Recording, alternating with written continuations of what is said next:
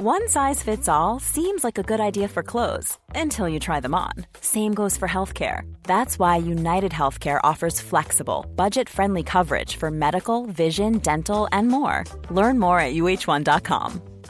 Hiring for your small business? If you're not looking for professionals on LinkedIn, you're looking in the wrong place. That's like looking for your car keys in a fish tank.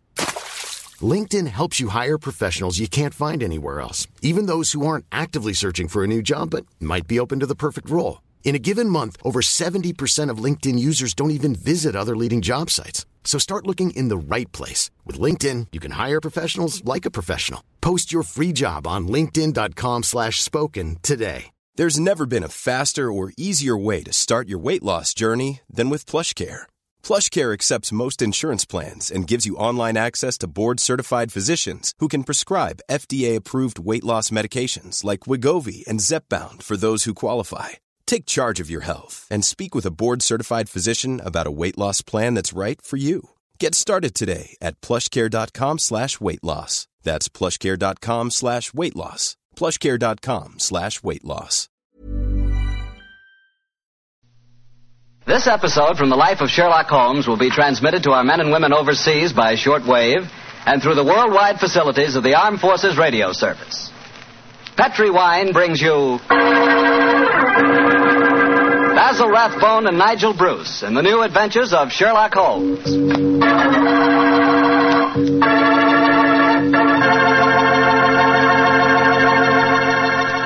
The Petri family, the family that took time to bring you good wine, invite you to listen to Dr. Watson tell us another exciting adventure he shared with his old friend, that master detective, Sherlock Holmes. And while you're settling back comfortably in your chair, mind if I tell you about something I'd like you to share with me? It's a glass of Petri California Sherry. Of course, most people think of Petri California Sherry as the one wine that's really swell any time, but personally, I like a glass of that Petri Sherry just before dinner. You know, that's the time you're a little on edge, you've just finished your day's work, and you're waiting for your dinner, and, well, that's when you want to lean back and take it easy. And boy, that's the time a glass of Petri Sherry tastes like something just too good to be true. Try it. Petri Sherry's the perfect before-dinner wine. And incidentally, if you like your sherry dry, you know, not sweet, then you'll find that Petri Pale Dry Sherry is just made for you. The important thing is the Petri label, because when it says Petri, it always means good wine.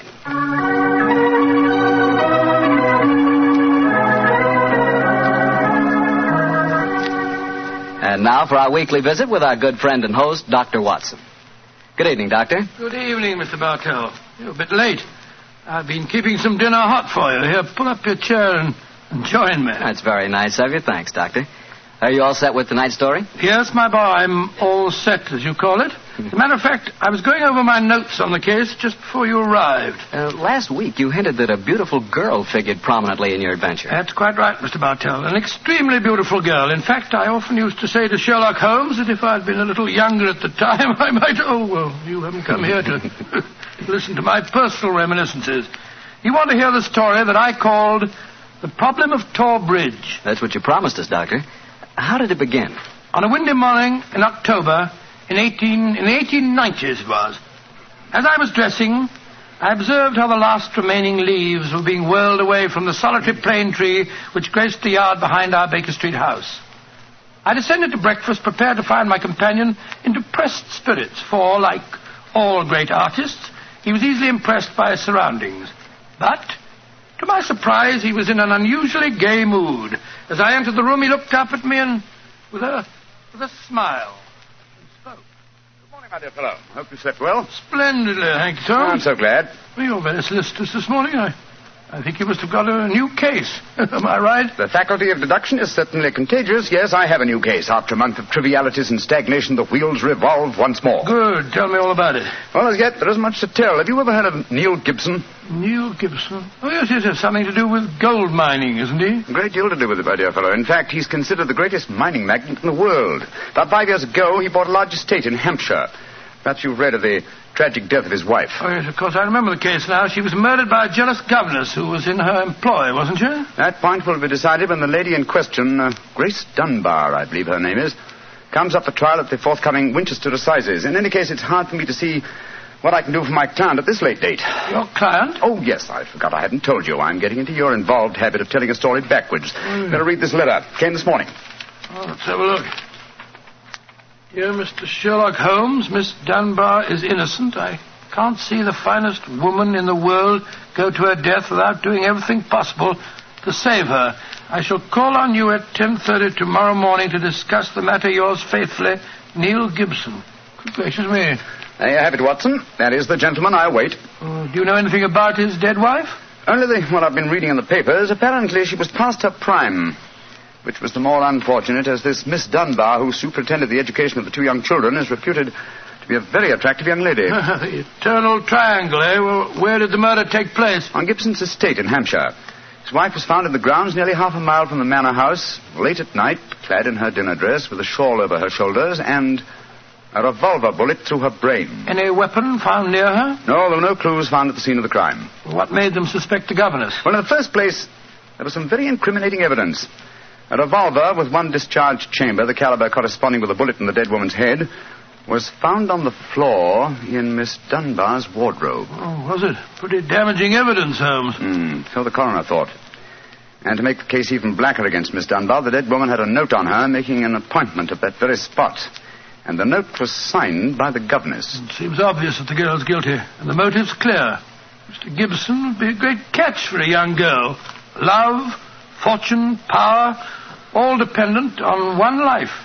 Possibly, Watson, but circumstantial evidence can be very misleading at times. There's the gentleman in question, unless I'm very much mistaken, considerably before his time. I can see him from the window here. Formidable-looking fellow. Must be well over 6 foot tall. Judging by the way he's wrenching at that doorbell, he's a man with a violent temper. Mrs. Hudson's opening the door to him now. Meet him on the stairs, will you, old chap? It'll save Mrs. Hudson a journey. Sure. Up here, sir. Thank you, Mr. Hudson. All right. Are you Mr. Sherlock Holmes? No, indeed. I'm his colleague, Dr. Watson. Come along in, won't you? Mr. Neil Gibson, I presume? That's right. So you're the great Sherlock Holmes, huh? The adjective is your own, Mr. Gibson. Sit down, won't you? By the way, you must speak quite freely in front of Dr. Watson. Well, I may as well begin by telling you that money means nothing to me in this case. You can burn it if it's any use to you in lighting the truth. Miss Dunbar is innocent, and it's up to you to prove it. Just name your fee. Mr. Gibson, my professional charges are on a fixed scale. I don't vary them except when I omit them altogether. Very well. I imagine that you've read the newspaper reports of the coroner's inquest. Yes, very thoroughly. I don't see that I can add anything that'll help you. But if there are any questions you'd like to ask, I'll answer them. Thank you. First, what were the exact relations between you and Miss Dunbar? I suppose you're within your rights in asking such question, Mr. Holmes? We will agree to suppose so, shall we? Then I can assure you that my relations with Miss Dunbar were always those of an employer towards a young lady with whom he never conversed or even saw, except in the company of his children. Oh. Rather a busy man, Mr. Gibson, and I've no time or taste for aimless conversation. I wish you good morning. What the devil do you mean by this, Mr. Holmes? My dear sir, the case is difficult enough without your giving me false information. Meaning that I lie, sir? I was trying to express it as delicately as possible, but if you insist on the word, I won't contradict you. Why, you confounded... Don't be noisy, Mr. Gibson. Please don't be noisy. I find that after breakfast, even the smallest argument is unsettling. I suggest that a stroll in the morning air and a little quiet thought will be greatly to your advantage. I suppose I can't make you take the case, but you've done yourself no good this morning, Mr. Holmes. I've broken stronger men than you. No man ever crossed me and was the better for it. Good morning, Mr. Gibson. You've a great deal yet to learn. Well, my soul, Holmes, you were unusually severe with him. I dislike liars, Watson, and I cannot tolerate arrogance, particularly when it's coupled with great wealth. Well, how did you know about his relations with the governor? I didn't. It was pure bluff. Bluff? It certainly worked. Think he'll come back? Oh, of course he will. He needs my help too badly. He'll probably change his mind before he's halfway down the stairs. Come in. Mr. Gibson. Just saying to Dr. Watson that I was certain you'd be back. I've been thinking it over, Mr. Holmes, and I feel that perhaps I was hasty in taking your remarks amiss. Just the same, I can assure you that the relations between Miss Dunbar and me really don't affect this case. Surely that is for me to decide, Mr. Gibson. You see, Mr. Gibson, my friend is like a doctor. He wants every symptom before he can give his diagnosis. Fire away, Mr. Holmes. What is it you want to know? The truth. I can give it to you in very few words. To begin with, I met my wife when I was gold mining in Brazil. Your wife was Brazilian by birth, wasn't she, sir? Yes, Doctor, and very beautiful.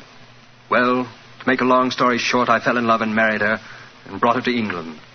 After a few years, I realized that we had nothing, absolutely nothing in common. And then I suppose this young governess, Miss Dunbar, arrived on the scene. That's right, Mr. Holmes.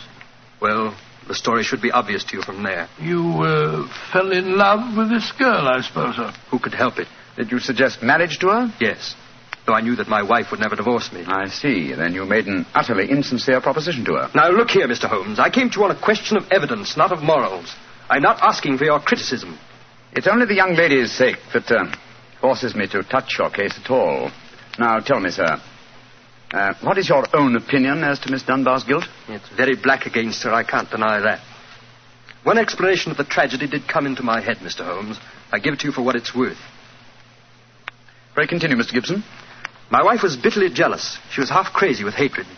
She might have planned to murder Miss Dunbar, or we'll say to threaten the girl with a revolver and so frighten her into leaving us.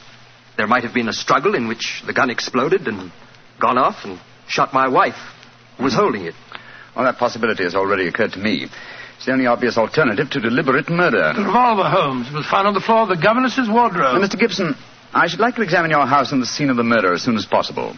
Certainly, Mr. Holmes. Sergeant Coventry of the local police is still down there. He'll give you any help you may need. Excellent. Watson, old fellow, out for the timetable. We're catching the next fast train to Winchester.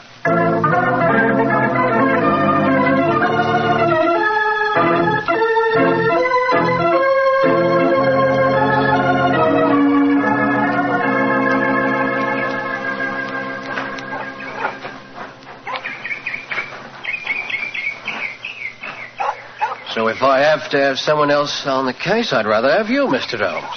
If the yard gets called in, then we local police loses all credit for success. Generally gets blamed for the failures. Now I've heard that you play straight. No, I don't appear in the matter at all, Sergeant Coventry. If I can clear it up, I don't ask to even have my name mentioned. Oh, that's handsome of you, I'm sure, and I know your friend Dr. Watson can be trusted, too. Oh, don't worry, my dear fellow. We won't steal any of your thunder. Oh, that's nice and friendly of you, Doctor. Well, come on, gentlemen. I'll walk you down to the bridge. That's where we found Mrs. Gibson's body. It's not far from the house here. Well, I must say, Mr. Gibson has a beautiful estate. It must be 60 or 70 acres. Oh, nearly twice that, Doctor. The woods back of the house there belongs to him, too. Mr. Holmes. Yes, Sergeant? There's a question I'd like to ask you. A question I wouldn't ask anyone else. Then please ask it. Don't you think there might be a case against Mr. Gibson himself, sir? I've been considering that possibility. But there, Miss Dunbar's a bit of all right. If you ask me, he wanted his wife out of the way, and the pistol she was shot with was his pistol, you know. Was that fact proven? Yes, Doctor. It was one of a pair that he had. One of a pair? Where's the other?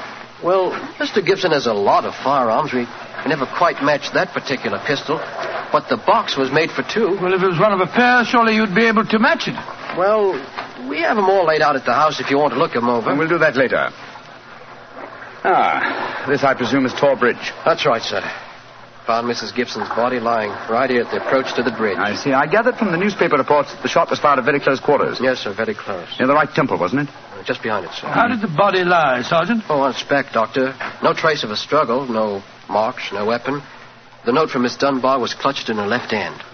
Clutched, you say? Yes, sir. We could hardly open the fingers to get at it. Ah, that's of greatest importance. It excludes the idea that anyone could have placed the note there after death in order to furnish a false clue. What did the note say, Sergeant? Little enough, Doctor. It just said, I will be at Thor Bridge at 9 o'clock, and it was signed Grace Dunbar. Miss Dunbar admit writing it? Oh, yes, sir. What was her explanation? She wouldn't say nothing. Said she was saving her defense for the trial. Yes, it seems odd that Mrs. Gibson was still clutching that note. Seems perfectly natural to me. Oh, come now, old fellow. Argue the thing out logically. If the letter is genuine, it was certainly received sometime before the tragedy, say an hour or two. Why then was the dead woman still clasping it in her left hand? Why should she carry it so carefully? She certainly didn't need to refer to the note at all at the interview. Doesn't it strike you as rather strange? Well, now you put it that way, it does seem a little peculiar. Hello. Did you notice this, Sergeant? Oh, you mean that chip out of that stone on the underside of the parapet of the bridge, sir? Yes, I noticed it. Didn't think nothing of it, though. Well, it isn't a very large chip. Yes, but it's been done recently. Notice how the stonework is white just here. It took some violence to do that. Hand me a cane, Watson, will you? Here you are, Philip. Thanks. Yes. It's a hard knock. And in a curious place, too. But it's 15 feet from where we found the body, Mr. Dow. Yes, Holmes, I don't see how it could have any connection with Mrs. Gibson's murder. It hasn't. But it's a point worth noting. There were no footprints, you say, Sergeant? None, Mr. Holmes. The ground was as hard as are, and it's been a very dry summer, and we haven't had any rain to speak of this year. Well, Sergeant, I'm much obliged to you, and now I think we'll get back to the house. Right. Cesar will show you where the firearms are, sir. Oh, who is Cesar? Well, funny kind of a bloke. Brazilian he is. Brazilian, eh? Like Mrs. Gibson? Yes, Mr. Holmes. Comes from the same town that she does, as a matter of fact. Something very fishy about him, if you ask me. Now, if you'll excuse me, gentlemen, I'm going to take a little stroll around the grounds. You started me on a new train of thought in this case, Mr. Holmes. Oh, I'm delighted, Sergeant. I'll get back to the house.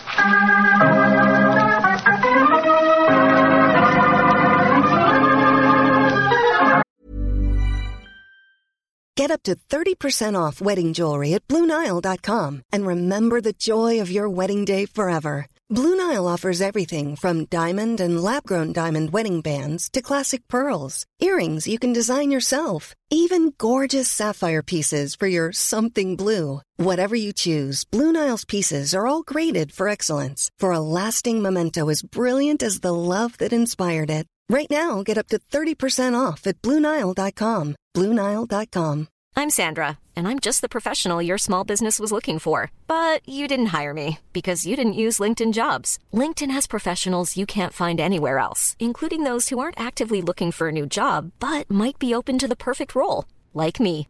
In a given month, over 70% of LinkedIn users don't visit other leading job sites. So if you're not looking on LinkedIn, you'll miss out on great candidates, like Sandra. Start hiring professionals like a professional. Post your free job on linkedin.com/spoken today.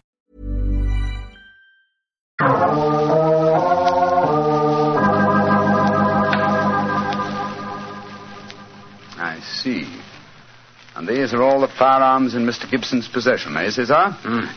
Except for the revolver that is missing from the case. Yes, so I say I see him. I've never seen such a collection of guns and revolvers in my life. Mr. Gibson had many enemies, senor. He always sleeps with a loaded pistol beside his bed. He's a man of great violence. There have been times when all of us were afraid of him. Did you ever witness physical violence towards Mrs. Gibson? No, senor. I cannot say that I have. But I have heard him say many terrible things to her. She would taunt her in front of we servants. I have heard him do it many times. Thank you, Cesar. That will be all. Muito bem, senor. You know, Holmes, I still think the case against Miss Dunbar looks very black. I should agree with you if it were not for one fact.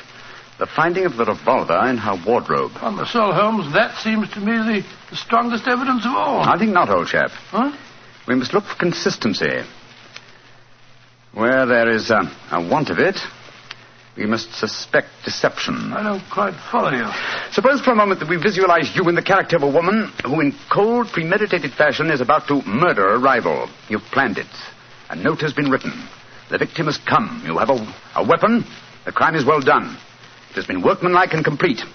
You mean to tell me that after carrying out so crafty a crime, you'd be so stupid as to forget to fling the incriminating revolver to the bottom of the stream? Or perhaps in the dense reeds that border it? Would you carefully carry it home and put it in the first place that would be searched? Your wardrobe? Well, perhaps in the excitement of the moment one... No, my dear chap, I won't admit that's even possible. When a crime is coolly premeditated, then the means of covering it are coolly premeditated also. Well, then if Miss Dunbar didn't shoot Mrs. Gibson, who the devil did? I hope I can give you the answer to that question, Watson, when we've made one further visit. Oh, Lord, where are we going now? To prison, old chap. Prison? Yes, we're going to Winchester Prison to call on Miss Dunbar, I'm certain. That the key to this strange mystery lies in her hands.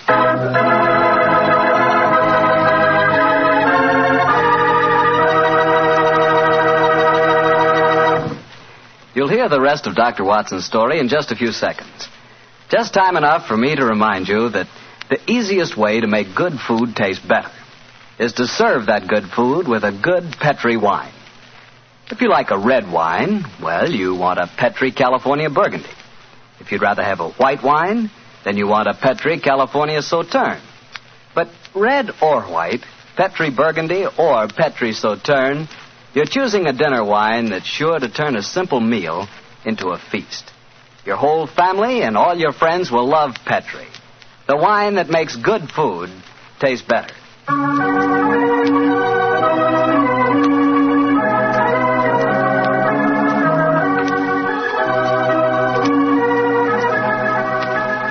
And now, back to Dr. Watson and tonight's Sherlock Holmes adventure, The Problem of Thor Bridge. Well, Doctor, did you go to Winchester Prison and see Miss Dunbar? We did, Mr. Bartell. An hour later, found the two of us sitting in a dank and gloomy cell, talking to one of the most beautiful girls that I've ever seen. Her bright, flashing eyes and her air of quiet confidence seemed sadly out of place in such a setting. Holmes spoke to her quietly, soothingly. Dunbar, tell us of your true relations with the dead woman. She hated me, Mr. Holmes. She hated me with all the passion of her distorted mind. Please tell us exactly what happened on the evening of Mrs. Gibson's death. Well, I received a note from her in the morning. A note imploring me to meet her at the bridge after dinner that night. She said she had something important to say to me. Did you keep that note, Miss Dunbar? No, Doctor. She asked me to destroy the note, so I burned it in the schoolroom grate. I saw no reason for such secrecy, but... well, I did as she asked. And yet she kept your reply very carefully. It's interesting. Tell me what happened when you met her that night. When I reached the bridge, she was waiting for me. I won't tell you what she said, but she poured out her whole wild fury in burning, horrible words. I didn't answer. I couldn't. It was dreadful even to look at her. She was like an insane woman, standing there screaming disgusting insults at me. I put my hands to my ears and rushed away. Where was she standing when you left her? Within a few yards of the spot where her body was found later. And yet, presuming she met her death shortly after you left her, you heard no shot. No, I heard nothing. But I was so upset, Mr. Holmes, that I rushed straight back to my room. Did you leave it again that night? Yes. When the alarm came that Mrs. Gibson was dead, I ran out with the others. Did you see Mr. Gibson? Yes, Doctor. He had just returned from the bridge when I saw him. He had sent for the doctor and the police. This pistol that you found in your room, have you ever seen it before? Never, Mr. Holmes, I swear it. When was it found, Miss Dunbar? Next morning, when the police made their search. It was on the floor of my wardrobe where I keep my shoes. You had no idea how long it had been there? Well, it hadn't been there the morning before. How do you know? Because I had tidied up the wardrobe that day. I see. Then someone must have come into your room and placed the pistol there in order to incriminate you. I'm certain of it. When could they have done that? Well, it could have been at meal times, or when I was in the schoolroom with the children. Yes. Miss Dunbar, on examining the scene of Mrs. Gibson's death, I noticed that a piece of stonework on the underside of the parapet of the bridge had been broken away. Can you suggest any possible explanation for that? Oh, surely it must have been a mere coincidence, Mr. Holmes. Possibly. But why should it appear at the very time of the tragedy and at the very place? Could it possibly be that... Why, yes, of course. Idiot. Why didn't I think of it before? Come along, Watson. Where are we going, Holmes? Back to Thor Bridge, old fellow. As fast as we can get there. What have you found out, Mr. Holmes? The answer to this mystery, I hope, my dear young lady. You will get news before the day is out. And meanwhile, take my assurance that the clouds are lifting and that the light of truth is breaking through.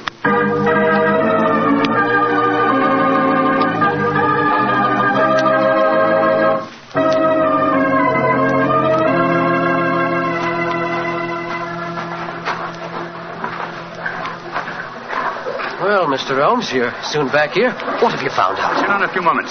You got my message? Oh, yes, sir. Here you are. Ball of twine. What you wanted for, I can't imagine. You'll soon see, Sergeant. Watson, I have some recollection that you usually go armed on these excursions of ours. Yes, I'm carrying my revolver. Why? Give it to me, old chap, will you? Thanks. I believe your revolver may have a very intimate connection with the mystery we're investigating. You're joking. Now, Watson, I'm very serious. What? We have a test to make. If the test is successful, Miss Dunbar will be free before nightfall, and the test will depend on the conduct of this revolver of yours. Yes, I'll take the precaution of unloading it. There we are. Now, Sergeant, ball of twine, please. Wish I knew what you was up to, sir. I tie one end of the twine like this to the handle... of the revolver. So, Sergeant, see if you can find me a heavy stone, will you? Oh, Roger, sir. Holmes, what are you doing? Trying to reconstruct the killing of Mrs. Gibson. But you've seen me miss the mark before, Watson. I have an instinct for such things, and yet it has sometimes played me false. It seemed a certainty when it first flashed across my mind in Miss Dunbar's cell. But one drawback of an active mind is that one can always conceive alternative explanations which would make us scent a false one, and yet... oh, well, we can but try. Here's a nice stone, Mr. Holmes. Thank you, Sergeant. Yes, now, sir. I tie the other end of the twine to the stone. Wait a minute. Like that. Splendid. Sergeant, will you please take this stone and stretch the twine across the parapet of the bridge there so that the stone will swing just clear of the water on the other side of the bridge? Right, yes, sir. I'll stand on the spot where Mrs. Gibson's body was found. That's it, Sergeant. Over the parapet. How's that, Mr. Rose? The stone swinging about 8 feet above the water. Splendid. Now, Watson, watch closely. I raise the revolver to my head. Careful, Holmes, careful. Don't worry, old chap's not loaded. Now, let us imagine I am the late Mrs. Gibson. I raise the revolver to my head and fire it. Instantly, my fingers release their grip and... There's your answer, Watson. Great. Scott, the revolver flashed back out of your hand, struck the parapet of the bridge, and then the weight of the stone flipped it over into the water. Was there ever a more exact demonstration? Come on, old fellow. You're a blooming magician, Mr. Holmes. That's what you are, a blooming magician. Look at that. There, the second chip on the stonework, the parapet here. Same size as the first. Then the murder of Mrs. Gibson... wasn't murder at all. It was suicide. What? We can follow the various steps quite clearly. A note was extracted very cleverly from Miss Dunbar, a note which made it appear that she had chosen the scene of the crime. Mrs. Gibson, in her anxiety that the note should be discovered, somewhat overdid it by holding it in her hand to the last. That alone should have excited my suspicions earlier than it did. So she stole one of her husband's revolvers and planted the other one in Miss Dunbar's wardrobe. Exactly. After discharging one of the cartridges, which you could easily do in the woods without attracting suspicion, she then went down to the bridge, where she contrived this exceedingly ingenious method of getting rid of her weapon. When Miss Dunbar appeared, she used her last breath in pouring out her hatred, and then, when the girl had left, carried out her terrible purpose. Then the missing revolver... You'll find it with the aid of a grappling hook at the bottom of the stream, and also the stone and the string. With which this vindictive woman attempted to disguise her own crime and fasten a charge of murder on an innocent victim. Yes, Sergeant, and don't forget while you're at it that my revolver's down there, too. Oh, don't worry, Doctor. I'll get some grappling hooks right away. I must say, Holmes, you've solved this case brilliantly. Quite brilliantly. I disagree, old chap. And I fear that you will not improve my reputation by adding the case of the Thor Bridge mystery to your annals. Oh, nonsense, but that's ridiculous. Oh, no, it isn't, old boy. I've been sluggish in my mind and wanting in that mixture of imagination and reality, which is the very basis of my art. I confess that the chip in the stonework was a sufficient clue to suggest the true solution, and I blame myself for not having attained it sooner. Well, Holmes, personally, I agree with the sergeant's opinion of you. Oh? What was that, old fellow? You're a blooming magician, Mr. Holmes. That's what you are, a blooming magician.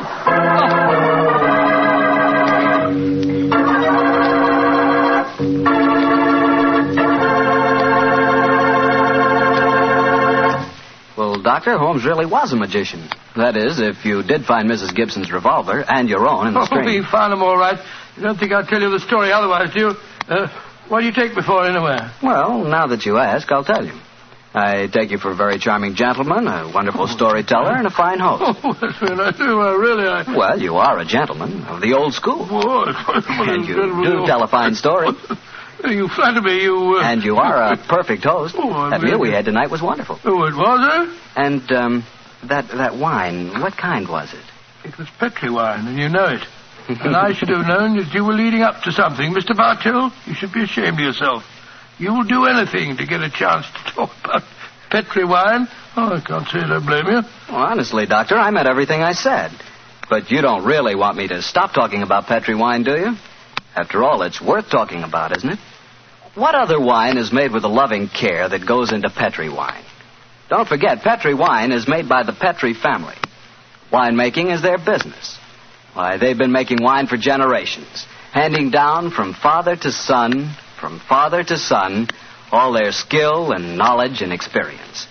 You can be sure the Petri family really knows plenty about the fine art of turning luscious grapes into delicious wine. That's why, whether you want a wine for before dinner, with dinner, or for any time, you can't go wrong with a Petri wine, because Petri took time to bring you good wine. And now, Dr. Watson, what new story are you planning to tell us next week? Well, next week, Mr. Bartell, I'm going to tell an adventure that Holmes and I had amid the oriental magnificence of a Maharaja's palace in India. India? Sounds intriguing. What were you and Sherlock Holmes doing out there, Doctor? Well, you'll have to wait till next week for the answer to that question, my boy. But I can tell you that it was one of the weirdest problems that we ever had to solve. I call the story The Vanishing Elephant.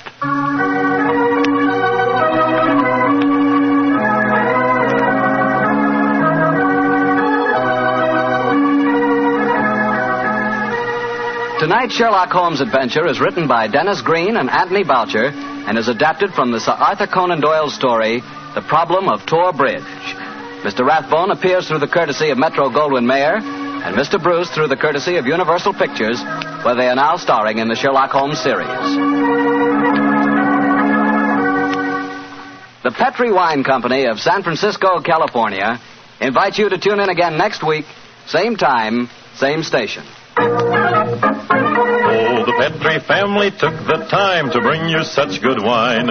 So when you eat and when you cook, remember Petri wine. To make good food taste better, remember... Petri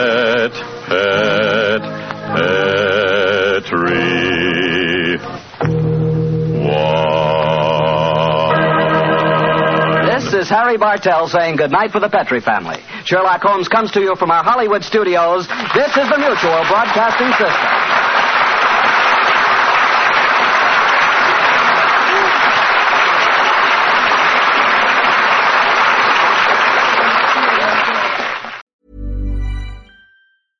Imagine the softest sheets you've ever felt. Now imagine them getting even softer over time. That's what you'll feel with Bowl and Branch's organic cotton sheets. In a recent customer survey, 96% replied that Bowl and Branch sheets get softer with every wash. Start getting your best night's sleep in these sheets that get softer and softer for years to come. Try their sheets with a 30-night guarantee. Plus, get 15% off your first order at bowlandbranch.com. Code BUTTERY. Exclusions apply. See site for details. The secret to visibly firmer, summer-ready skin is here. Osea's #1 best-selling Andaria Algae Body Oil. Clinically proven to instantly improve skin elasticity and transform dull, dry skin to silky, soft, and unbelievably glowing. Rich yet never greasy, Andaria Algae Body Oil is formulated with sustainably sourced seaweed to help replenish the skin's moisture barrier and 7 nourishing active botanical oils for results you can see and feel all over. The best part? It's signature scent. A blend of freshly squeezed grapefruit, cypress, and mango mandarin transports you to sun-kissed summer days. This all-natural scent is unforgettable. Everything Osea makes is clean, vegan, cruelty-free, and climate-neutral certified, so you never have to choose between your values and your best skin. Get healthy, glowing skin for summer with clean, vegan skincare from Osea. Get 10% off your first order site-wide with code GLOW at OseaMalibu.com. That's OSEAMalibu.com, code GLOW. Acast powers the world's best podcasts. Here's a show that we recommend.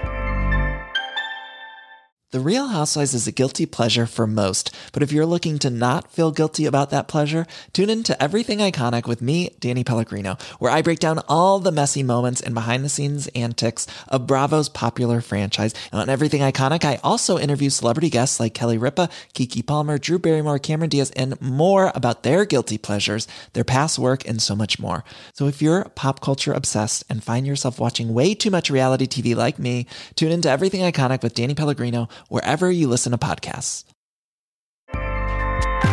Acast helps creators launch, grow, and monetize their podcasts everywhere.